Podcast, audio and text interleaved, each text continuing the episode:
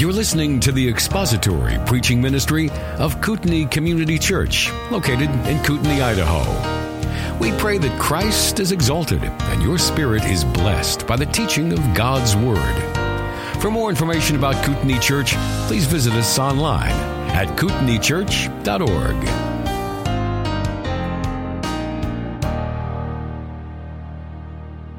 And now you will need your Bibles open to the 10th chapter of Hebrews. Hebrews chapter 10, and we're going to read together beginning at verse 11, and we'll read through the end of verse 18 of Hebrews 10. Every priest stands daily ministering and offering time after time the same sacrifices which can never take away sins. But he, having offered one sacrifice for sins for all time, sat down at the right hand of God, waiting from that time onward until his enemies be made a footstool for his feet. For by one offering he has perfected for all time those who are sanctified. And the Holy Spirit also testifies to us, for after saying, This is the covenant that I will make with them, after those days, says the Lord, I will put my laws upon their heart, and on their mind I will write them. He then says, And their sins and their lawless deeds I will remember no more. Now where there is forgiveness of these things, there is no longer any offering for sin. Let's pray together before we begin. Our Father, may our meditation upon your word and our study of it produce fruit in our hearts and in our minds and in our lives, both now and for all of eternity. We pray that you would open our eyes and our hearts to behold in your word wonderful things and that you would sanctify us by the truth and conform us to the image of Christ in whose name we pray. Amen.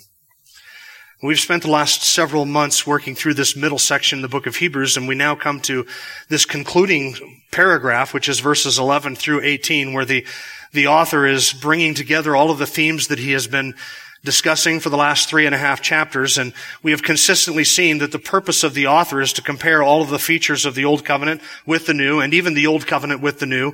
And in every turn and at every time that he describes something from the Old Covenant and then brings us a New Covenant or New Testament parallel, we see that the new has always been better than the old. Every time Christ or what he has provided has been superior.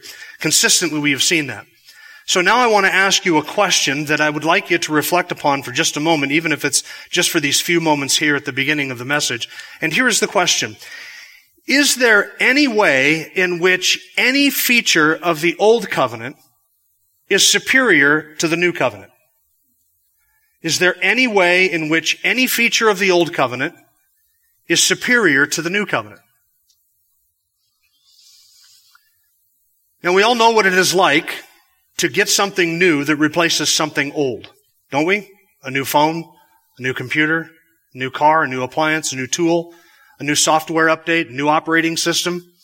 But typically when we get something that is new that replaces something old, even if we've been expecting it and anticipating it and looking forward to it, typically when we compare the new thing with the old thing, there are all of the new features that we really like, but then there are a whole bunch of the old features that we really like that are no longer there in the new version. You ever notice that?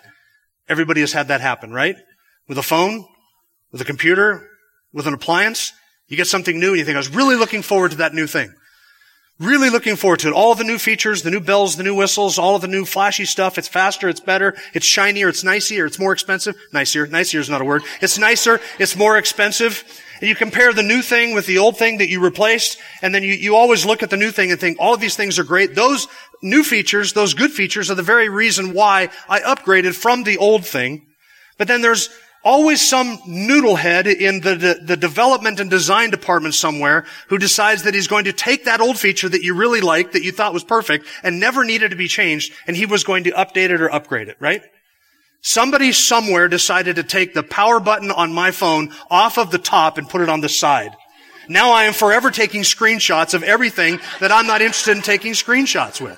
And I think who was the noodlehead who came up with that idea? Everything else about it was great, but that feature, I would like to go back to that. In the new covenant, we are given a new priest in a new priesthood.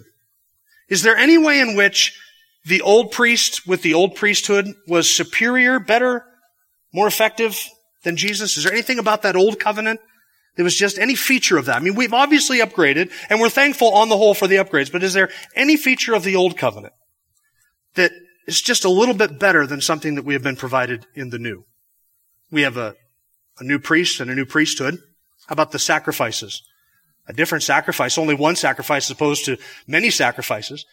But when we compare and we look at the animal sacrifices of the Old Testament, there were so many of them, so many different kinds of them for so many different functions. There were personal sacrifices and public sacrifices and private individual sacrifices and corporate sacrifices and planned sacrifices and unplanned sacrifices, spontaneous sacrifices, foreseeable sacrifices bloody sacrifices, unbloody sacrifices, food sacrifices, and wine sacrifices, all kinds of sacrifices. We have all that from the Old Testament. When you look at all those animal sacrifices, is there anything about those sacrifices of the Old Testament, the Old Covenant, that when you compare it to the sacrifice of Jesus, you would say, at least this feature was a little bit better, more effective, more, it was superior to that which we are provided in the new? That's the question. Is there any way, any feature of the Old Testament, of the Old Covenant, that is superior to what we have been given in Jesus Christ. I wish I could stop right there and have you go home and think about that for the rest of this week. And to examine your own theology and your own thinking regarding the sacrifice of Christ and say, is there anything that is a downgrade? Obviously, we get all the upgrades. One sacrifice as opposed to many.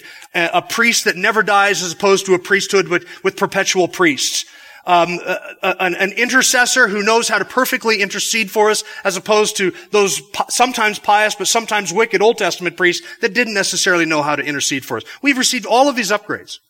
But is there something, is there anything, is there one little form or feature of that that was just a little bit better than what we have? That question is germane to the text that we're looking at today in Hebrews chapter 10, verse 14. This is the concluding paragraph, verses 11 through 18, and we looked at 11, 12, and 13 last week. And so we come to verse 14, which really is the central statement of this concluding paragraph. And it is not just the central statement of this concluding paragraph here in Hebrews chapter 10. It is actually the conclusion to the argument that he has been making for three and a half chapters. And we come in verse 14 to probably one of the most memorable, the most quotable, the most glorious and concise statements on the efficacy and power of the sacrifice of Christ that we find anywhere in the book of Hebrews. I would venture to say probably anywhere in the New Testament. This is the most glorious statement that we could ever be presented with, and it is right here at the middle of this concluding chapter. Chapter 10, verse 14. For by one offering, he has perfected for all time those who are sanctified. What a sentence. By one offering, he, that is Christ, has perfected for all time those who are sanctified. That is a glorious statement. And this sentence really brings together a number of themes that we've been looking at for the last three and a half chapters. And it is, I think, the gem of this entire middle section of the book of Hebrews. For by one offering, Christ has perfected for all time those who are sanctified. In that one sentence, in that one statement, we have a description of the effect of the sacrifice of Christ, the effect of his atonement, the effect of his sacrifice. With that statement, he has perfected for all time. That is the effect of his death. And we also have there a statement as to the extent of his death to those who are sanctified. The effect of his sacrifice and the extent of his sacrifice. We're just gonna, we're gonna look at both of those this morning here in verse 14. Let's look first at the effect of his sacrifice. You'll notice that verse 14 repeats something that he said up in verse 12. In fact, he repeats something that he has been saying almost since the beginning of this discussion back in chapter 7 regarding the priesthood of Jesus. That Jesus' sacrifice is only a one-time sacrifice as opposed to a multiple time sacrifice. Verse 12, he said, but he having offered one sacrifice for sins, and I would just remind you, we're not going to go over that again because we've done it so many times since chapter 7. But I would just remind you that this is the, the one glaring beauty of the sacrifice of Christ to an Old Testament Jew, or what should have been. They should have seen the one-time sacrifice of Christ as being that, that is the quality that makes it so glorious that he didn't have to offer a sacrifice after sacrifice after sacrifice. He didn't have to come back from heaven and offer yet another sacrifice. That one, once for all sacrifice was sufficient to do everything it was intended to do, and it does it perfectly, it does it fully, and it does it finally, and it does it forever. It perfects those for whom it is made. And that one-time sacrifice should have stood out to the Jews as being so much different than everything they were familiar with. All they were familiar with was the multitudes of sacrifices, the thousands of animals that were offered, the thousands of offerings that were given. And along comes Jesus and does All of that which the Old Testament sacrifices could not do, he does in one offering. And the offering that is described in verse 14, just in case you missed it, is not an animal offering, it's not a drink offering, it's not a grain offering, it's not a financial offering. The offering that is being described here is the offering of himself. For by one offering, for one sacrifice for sins, has perfected for all time those who are sanctified. Now I want you to notice that word perfected. This is an interesting word. It's frequently used in the book of Hebrews. We've seen it a number of times. I've described in the past what it is that uh, that it means, but this whole theme of being perfected kind of comes to a head right here in chapter 10, verse 14. So it's important for us to give some consideration to what the author means when he says that we have been perfected. There's a range of meaning for this word, and I don't want you to think of it in terms of its moral quality, because the Greek word translated perfected does not necessarily describe the moral quality of that which is perfected. The word means, um, and, and oh, one other thing I should mention. The book of Hebrews uses the word in a slightly different way in some contexts as opposed to others. In other words, it's not like there's just one meaning to this word and the author uses it consistently throughout. There are multiple meanings to this word and the author varies the nuances of what he means by perfected. By using the same word, he, he uses, he, he employs, employs different meanings. That way, as you look at how he uses it throughout the book, you kind of say, oh, I see what he's doing here. And kind of in another way, there's another aspect of this word that is true of this group over here. Okay? So there's multiple ways in which it is, it is used. Here's the meaning of that word perfected.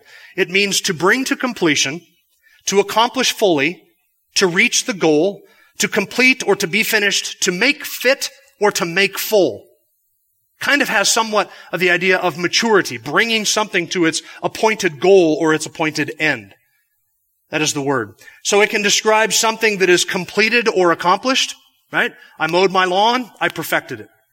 Now my lawn might not be perfect. It might not look like the ball diamond at the local baseball park but I have completed it in the sense that I brought it to completion and I have perfected that task. You could also use the word to describe filling out the number of something. So if you say we were going on a seven day trip and we got to the end of it, we could say that we had completed our seven days or we had fulfilled the seven days of our journey. And it's used that way in scripture of the days being completed or the days being perfected, simply meaning that that which was allotted for this task, they had gone all the way through it and completed it or brought it to fulfillment, the end of that accomplished task. Does that make sense?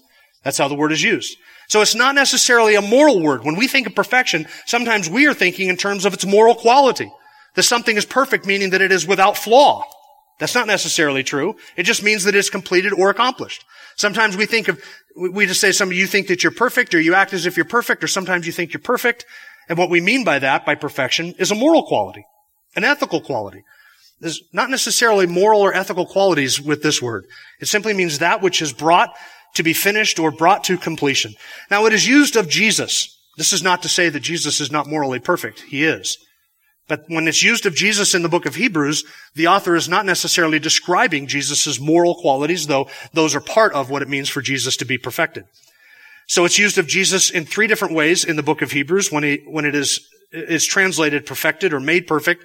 And it simply means to make fit or to complete for a task or to fulfill for a task. So here are the ways that the author uses this of Jesus. He speaks of Jesus being perfected. Hebrews chapter 2 verse 10. For it was fitting for him, from whom are all things and through whom are all things, in bringing many sons to glory, to perfect the author of their salvation through sufferings.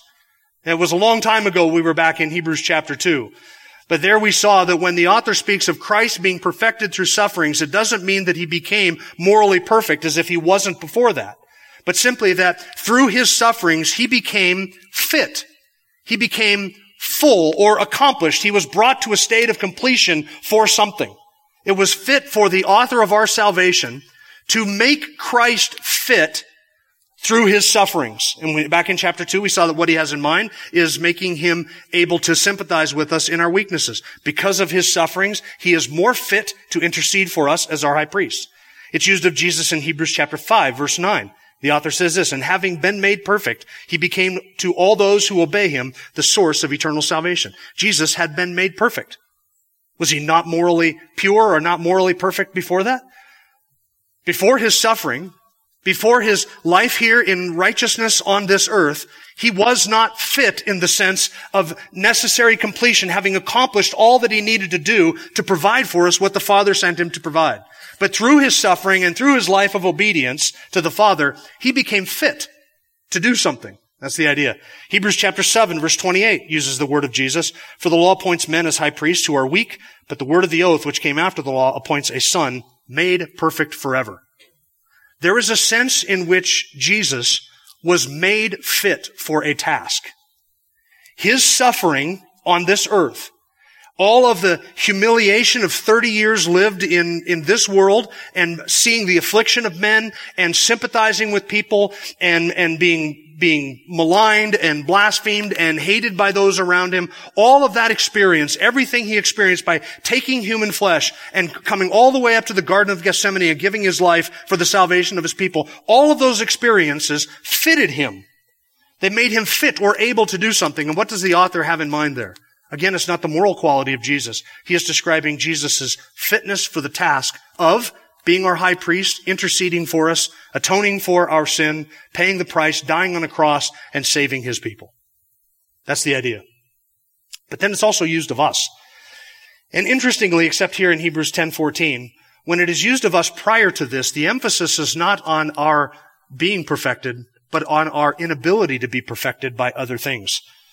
So when it is used of us, the worshiper, because up till now the predominant theme has been upon that which cannot perfect us, when it is used of us in the book of Hebrews, that is his people, the emphasis is not on us being made fit for something, but the emphasis is on the salvific flavor of this word. The idea that we have been prepared, made fit for God, for eternity with God. We have been reconciled to Him. Salvifically, we have been given everything that we need for life and godliness.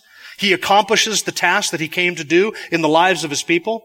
That He saves us, He sanctifies us, and He secures us everlastingly. That's what the idea of perfection means when it is applied to us. A completed salvation, a justification obtained, a forgiveness granted and fulfilled. We're made fit for heaven, fit for worship, fit to be in God's presence, completed and made fit in our relationship with God, or brought near to God and reconciled to God. And I'm going to give you an example of how the author uses this idea of being brought near to God and equates that with us being made perfect. So when it describes us as worshipers or as his people, and it talks about us being perfected, it doesn't, again, it's not describing our moral qualities. It is describing a standing that we have with God, that we have been brought to, a completed standing, a salvation that has been made full and complete and accomplished for us. That's the idea. So here's how it's used of us. It's used first of a priesthood that is unable to perfect us. Hebrews chapter 7 verse 11. Now, if perfection was through the Levitical priesthood, for on the basis of it, the people received the law, what further need was there for another priest to arise according to the order of Melchizedek and not be designated according to the order of Aaron? Do you hear the reference to it? Hebrews 7:11 If perfection was through the Levitical priesthood then there would have been no need for God to promise another priesthood which was to come. And back in chapter 7 we were looking at Psalm 110 where the Lord swore you are a priest forever according to the order of Melchizedek and the author is making the point if that first priesthood Aaron's priesthood was able to perfect the worshipers who approached God through that priesthood there would have been no need for God to promise yet another coming priesthood. The fact that God promised another coming priesthood, one fulfilled by Jesus, is evidence that that first priesthood could not perfect the worshipers. Because if that per- first priesthood was able to perfect the worshipers, bring them near to God, reconcile them to Him, then there would have been no need for Jesus to be a priest after the order of Melchizedek.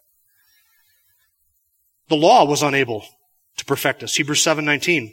For the law made nothing perfect. And on the other hand, there is the bringing in of a better hope through which we draw near to God. Notice the contrast there. The old hope, the law, which made nothing perfect. The new hope by which we draw near to God. It is being drawn near to God, being reconciled to Him, brought into a relationship with Him that makes us fit, whole, complete, and perfected in that sense. Doesn't mean that we're living perfect lives. It means in terms of our standing before God, there is nothing between He and us that keeps us from having fellowship with Him. There's nothing between us. We have been brought near. We have been reconciled. We have been justified. We've been made perfect through the death of His Son. The law could not provide that. The law provided for the priests and for the sacrifices and regulated all of those things. But earlier in the book of Hebrews, it says the law is useless and weak. Why was it useless and weak? Because it could not perfect us. And even all of our attempts to obey the law only demonstrated that we are not only cannot be perfected by the law, but the law is unable, completely, completely unable to change the heart of a worshiper, to sanctify us, to justify us, or to bring us near to God. So the law cannot perfect us. But that being brought near is the goal that is accomplished by Christ when He brings us near, and in that sense, He perfects us. Third, we saw that the sacrifices are unable to perfect us. Hebrews 9 verse 9, both gifts and sacrifices are offered which cannot make the worshiper perfect in conscience. Hebrews 10:1 The law since it's only a shadow of the good things to come and not the very form of things can never by the same sacrifices which they offer continually year by year make perfect those who draw near. The law cannot the law cannot perfect us and the sacrifices cannot perfect us because the sacrifices cannot atone for sin. They're animal sacrifices and not human sacrifices. They're not righteous sacrifices. They're not willing sacrifices. They're not of infinite value and worth. They were only pictures and types and shadows and not the very substance of those things. And because that was what characterized the Old Testament animal sacrifices, those sacrifices could never take away sins. And those sacrifices offered year after year are, it is impossible for them to take away or to put away sin. That's what the author says in chapter 10 verse 4. It's impossible for the blood of bulls and goats to take away sin. Sacrifices could not do it.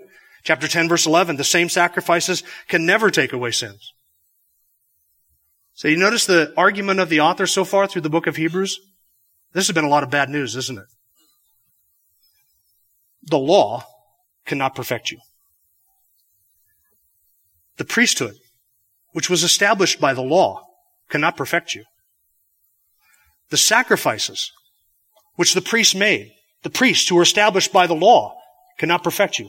The law cannot perfect you, the priests cannot perfect you, and the sacrifices cannot perfect you. That should bring you to the point of despair.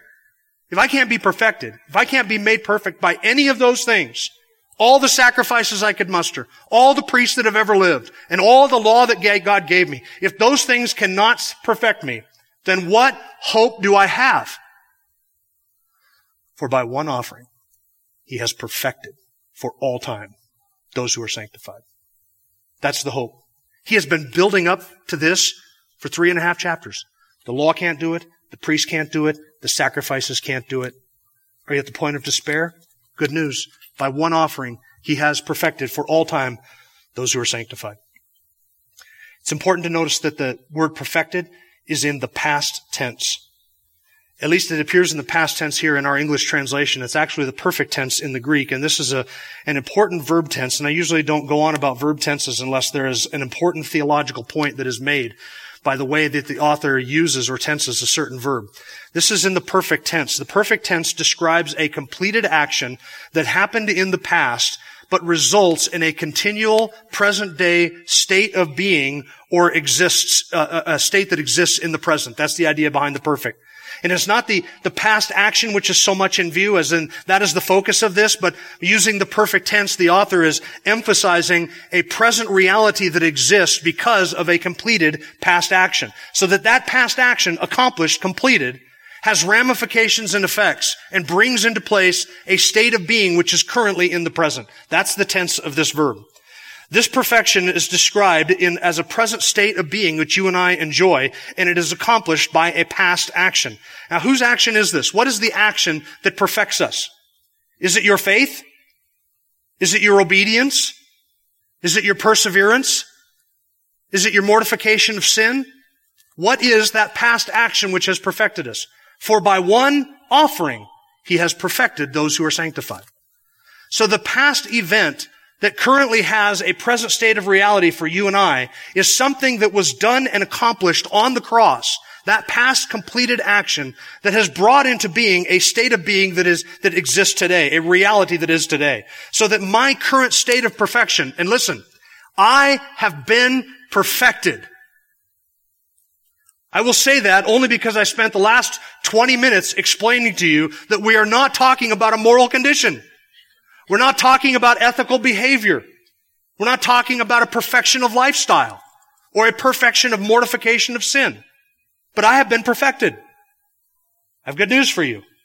If you're in Jesus Christ, you have been perfected as well. And you stand today perfected because of what happened 2,000 years ago. Now this is important. You stand perfected, not because of anything that you have done, not because of anything that you can do, not because of anything that you will do, but because of what somebody else did 2,000 years ago. At that moment, on the cross, in bearing our sin, Jesus Christ did something. He perfected us. That event perfected us, not our faith. You and I do not make our perfection a reality, the perfection that is described here in this text. You and I do not make our perfection a reality by our belief or by our faith or by our response to the good news. You are not perfected when you believed. You are perfected when He died for you. You were not perfected when you exercised faith and repentance. You were perfected when Christ died in your stead. That perfection was achieved back then, and it currently has a state of being, a state of reality that is true of you in the present, not because of anything that happened in your lifetime, but because of something that happened before you were ever born, roughly 2,000 years before you were ever born. This is magnificently glorious good news that on the cross, He perfected those who are sanctified. That is the effect of His salvation. I do not make His sacrifice for me effective by my faith and belief. I believe and have faith because his sacrifice was effective for me. There is a world of difference between those two statements. I do not believe, sorry, I do not make his sacrifice effective for me by my belief. I believe because he perfected me 2,000 years ago. When he bore my sin on the cross, that is when I was made perfect.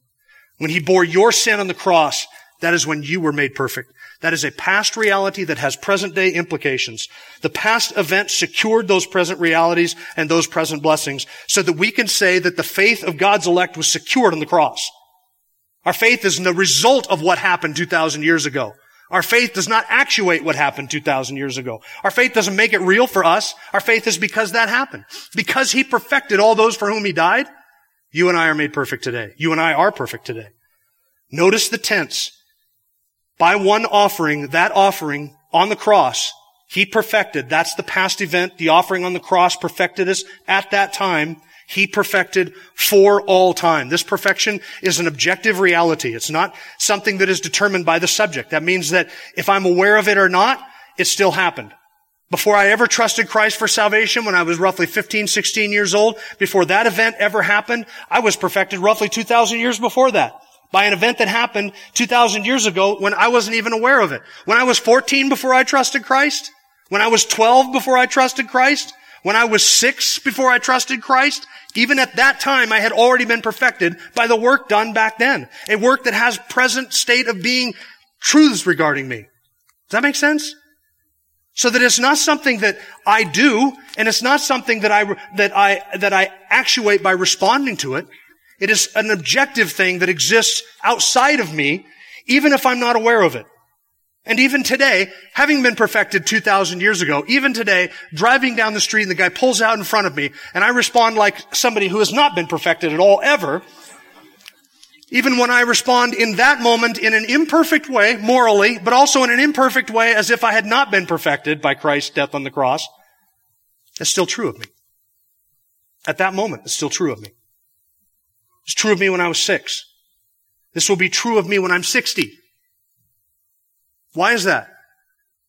Because by his offering, he perfected us. Not by my faith that we perfect ourselves. It's not by our response to that that we are perfected. We respond in the way that God has decreed and determined because he did something 2,000 years ago that has present day implications for you and I. We are perfected through his offering on the cross. He say, I, I don't, I don't feel perfected. Well, the reality of this doesn't depend upon your feelings. In fact, your feelings have nothing to do with the reality of this. You may at times, when you draw near to God, feel as if you have been made perfect by the offering of Christ on the cross. That's true. You might feel that at times. There are other times when you're not going to feel it. Your feeling doesn't affect the reality of this. Doesn't affect the permanency of it. Doesn't affect the power of it, the efficacy of it. Nothing.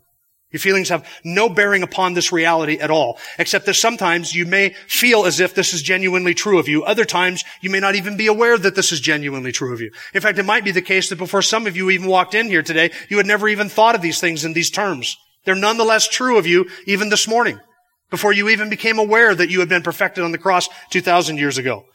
It is His offering that makes it so. It is His work that makes it so. We have been made perfect. As eternal salvation has been accomplished for us and granted to us and applied to us because we were perfected in Him 2,000 years ago. That is the effect of His sacrifice. You experience His gifts. Yes, yes. But He is the one who secured those gifts. He secured them. You experience them. He secured them in the past. You experience them in the present. Now, for how long is this true of you, this perfection? Verse 14, for by one offering he has perfected for all time. You say, that sounds familiar. Sounds like we talked about that phrase for all time sometime recently. We did, just seven days ago, back in verse 12. Look at it. But he, having offered one sacrifice for sins for all time, sat down at the right hand of God. And I said last week that that phrase, that verse means, uh, that word means forever, enduring, going on, continuing in that state. It meant that in verse 12 and it means that here in verse 14. For by one offering, he has perfected for all time, forever, those who are sanctified. This is the length of this perfection. This goes on forever, for all of time and for all of eternity. This is used of his sacrifice in verse 12 or of his sitting down at the right hand of the Father in verse 12, and it is used here of that act of perfecting us in him. So when do the effects of his sacrifice wear out for you? When do they wear out? Are you gonna, are you gonna sin yourself out of that state of perfection? Did you believe yourself into that state of perfection? If you didn't believe yourself into that state of perfection, you're not going to sin your way out of that state of perfection. Since it's something that happened by, done somebody, try that again. Since it is something that is accomplished by the work of somebody else before you and I were ever born, then there is no possibility that you and I can be abandoned from that state of perfection or that we can be reversed out of that state of perfection. How long does that perfection last? What does the text say in verse 14? He has perfected for all time for all time. When does the sacrifice lose its power? When does this sacrifice lose its ability to save? When does his work run out? When does this eternal salvation that he has secured run dry? Never. He is perfected for all time. Are you and I only perfected until we sin? Are you and I only made perfect if we endure? Are you and I only made perfect if we mortify sin? if we walk in perfection, if we're perfectly obedient? Are you and I only perfected until we backslide or we perfected until we lose our salvation? How long are we perfected for? You're perfected forever. What he did on the cross has a present day, present moment reality. You are perfected by his work on the cross. You are brought to completion. Your salvation has been fully and completely accomplished. And that state, that thing which he did back then will endure forever. That is true of all of those for whom he has died. That is the power of his sacrifice. It does not need my assistance. He does not need my faith. He does not need my endurance. His sacrifice does not need my perseverance to ensure its effectiveness.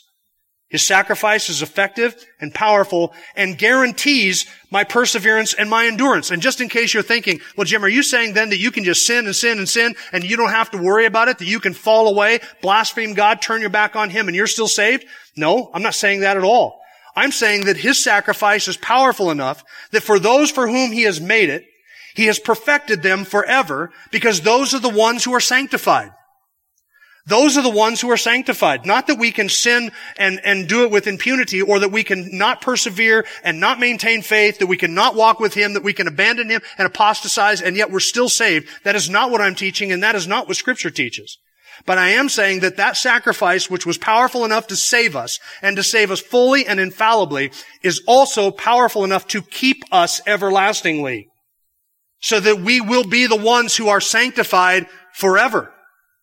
It's those who are sanctified, not those who continue in sin. And if you continue in sin and walk in an unsanctified state, and yet you say, well, I heard Jim say that Christ sanctified me on the cross. No, this, this perfection, this sanctification that is here is for those who walk in sanctification, for those whom he has set apart, for those who are his. Those are the ones who are saved by this. Those are the ones who are perfected. That sacrifice, powerful enough to save you, is powerful enough to secure you so that you will not walk away. You will not abandon him. Even the preservation in our state of grace rests upon the power of that sacrifice which perfected us 2,000 years ago. If salvation is not permanent, in fact, I'm just going to read you, this is what one author writes. If salvation is not permanent, then eternal life is not eternal, and neither is eternal perfection. If you can lose your salvation, then the offering of Christ perfected nobody forever. If the author believed that his readers could fall from the state of grace and blessing, either by their own doing or something else, then he could never say that the death of Christ perfected them forever. Only if the death of Christ has secured finally, fully, and forever all the blessings of salvation can the author say that we have been perfected forever by that one sacrifice of Jesus Christ. Close quote. Now the author who wrote those words was me, and that was just my way of saying, listen to what I'm just about to read you that I wrote earlier this week. That's a true story. So if I just said, I'm going to read you what I wrote, you'd have thought, oh, this is not going to be any more profound than anything else he said. but when I tell you, hey, as one author writes and I keep it anonymous, you listen to it and you think, that sounded really good, didn't you? You got to the end of that, you thought that sounded really good. Now I point this out because in the context, and I'm emphasizing here the, the security of our salvation. I do this because in the context here in Hebrews chapter 10, we are about to get into the warning passage beginning in verse 26. Do you remember the warning passages in Hebrews?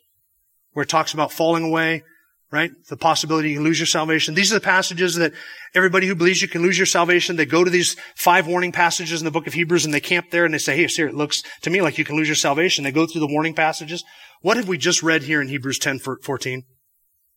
Before we even get to the warning passage, we have to stop for a moment and say, here in verse 14 is an absolute, perfectly clear, ironclad declaration that what was accomplished on your behalf by Jesus Christ at the cross endures forever. Let that ring in your mind before we get into the warning passage. Because as with all the other warning passages, they're sandwiched between these, these ironclad declarations of our security in the faith. We saw that back in chapter 6 with the last warning passage we looked at. There was that passage in chapter 6 and before that passage and after that passage, the author is absolutely clear that we cannot lose our salvation because it rests upon God's nature and character and not upon our response to these things or our ability to obey in these things. It rests upon His nature and His character. That's in the context of all of those warning passages. So I stop here to emphasize this so that you and I not miss that. Now, we do not have time to go on to the second part of this, which is the extent of his sacrifice. So I'm not even going to pretend to you that I have a landing for this message at this point because I'm just stopping in the middle now. So we're just going to drop the plane out of the sky onto the tarmac. That's it. We will pick that up next week. Oh, except I would leave you with this. Now you have an opportunity to go home and think for a week about that question I asked you at the beginning. Is there any feature, anything from the old covenant, which is better than what we have been provided in the new covenant? Now the answer to that well, no, I'm not going to give you the answer. That's my conclusion. Okay? That's the effect of his sacrifice. For by that one offering, he has perfected forever those who are sanctified, his people. A completed work. Thank you for listening to the latest podcast from Kootenai Church. If you'd like to learn more about Kootenai Church or to donate to our church ministry, you can do so online by visiting kootenaichurch.org. We hope you enjoyed this podcast and pray you'll join us again next time. Once again, thank you for listening.